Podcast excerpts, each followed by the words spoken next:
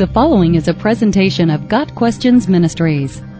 What are the strengths and weaknesses of the pre-tribulational view of the rapture, or pre-tribulationism? In eschatology, it is important to remember that almost all Christians agree on these three things. One, there is coming a time of great tribulation, such as the world has never seen.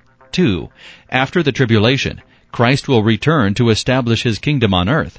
And three, there will be a rapture, a translation from mortality to immortality for believers. John 14 verses 1 through 3, 1 Thessalonians 4 verses 16 and 17. The question is, when does the rapture occur in relation to the tribulation and the second coming? Through the years, three main theories have emerged concerning the timing of the rapture. Pre-tribulationism, the belief that the rapture will occur before the tribulation begins, mid-tribulationism, the belief that the rapture will occur at the midpoint of the tribulation, and post-tribulationism, the belief that the rapture will occur at the end of the tribulation. This article deals specifically with the pre-tribulational view. Pre-tribulationism teaches that the rapture occurs before the tribulation starts. At that time, the church will meet Christ in the air, and then sometime after that, the Antichrist is revealed, and the tribulation begins. In other words, the rapture and Christ's second coming, to set up his kingdom, are separated by at least seven years. According to this view, the church does not experience any of the tribulation. Scripturally, the pre-tribulational view has much to commend it. For example, the church is not appointed to wrath. 1 Thessalonians 1 verses 9 and 10 and chapter 5 verse 9. And believers will not be overtaken by the day of the Lord.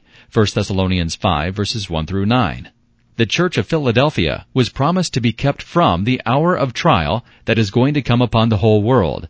Revelation 3 verse 10. Note that the promise is not preservation through the trial, but deliverance from the hour, that is, from the time period of the trial. Pre-tribulationism also finds support in what is not found in scripture. The word church appears 19 times in the first three chapters of Revelation, but significantly, the word is not used again until chapter 22. In other words, in the entire lengthy description of the tribulation and revelation, the word church is noticeably absent.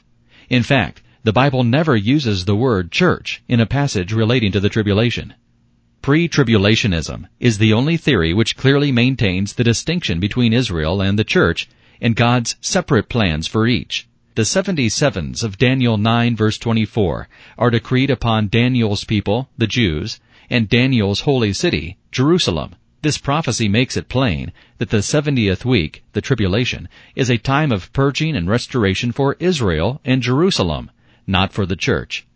Also, pre-tribulationism has historical support. From John 21 verses 22 and 23, it would seem that the early church viewed Christ's return as imminent, that he could return at any moment. Otherwise, the rumor would not have persisted that Jesus would return within John's lifetime. Imminence which is incompatible with the other two rapture theories, is a key tenet of pre-tribulationism. And the pre-tribulational view seems to be the most in keeping with God's character and his desire to deliver the righteous from the judgment of the world. Biblical examples of God's salvation include Noah, who was delivered from the worldwide flood, Lot, who was delivered from Sodom, and Rahab, who was delivered from Jericho. 2 Peter 2 verses 6 through 9. One perceived weakness of pre-tribulationism is its relatively recent development as a church doctrine, not having been formulated in detail until the early 1800s.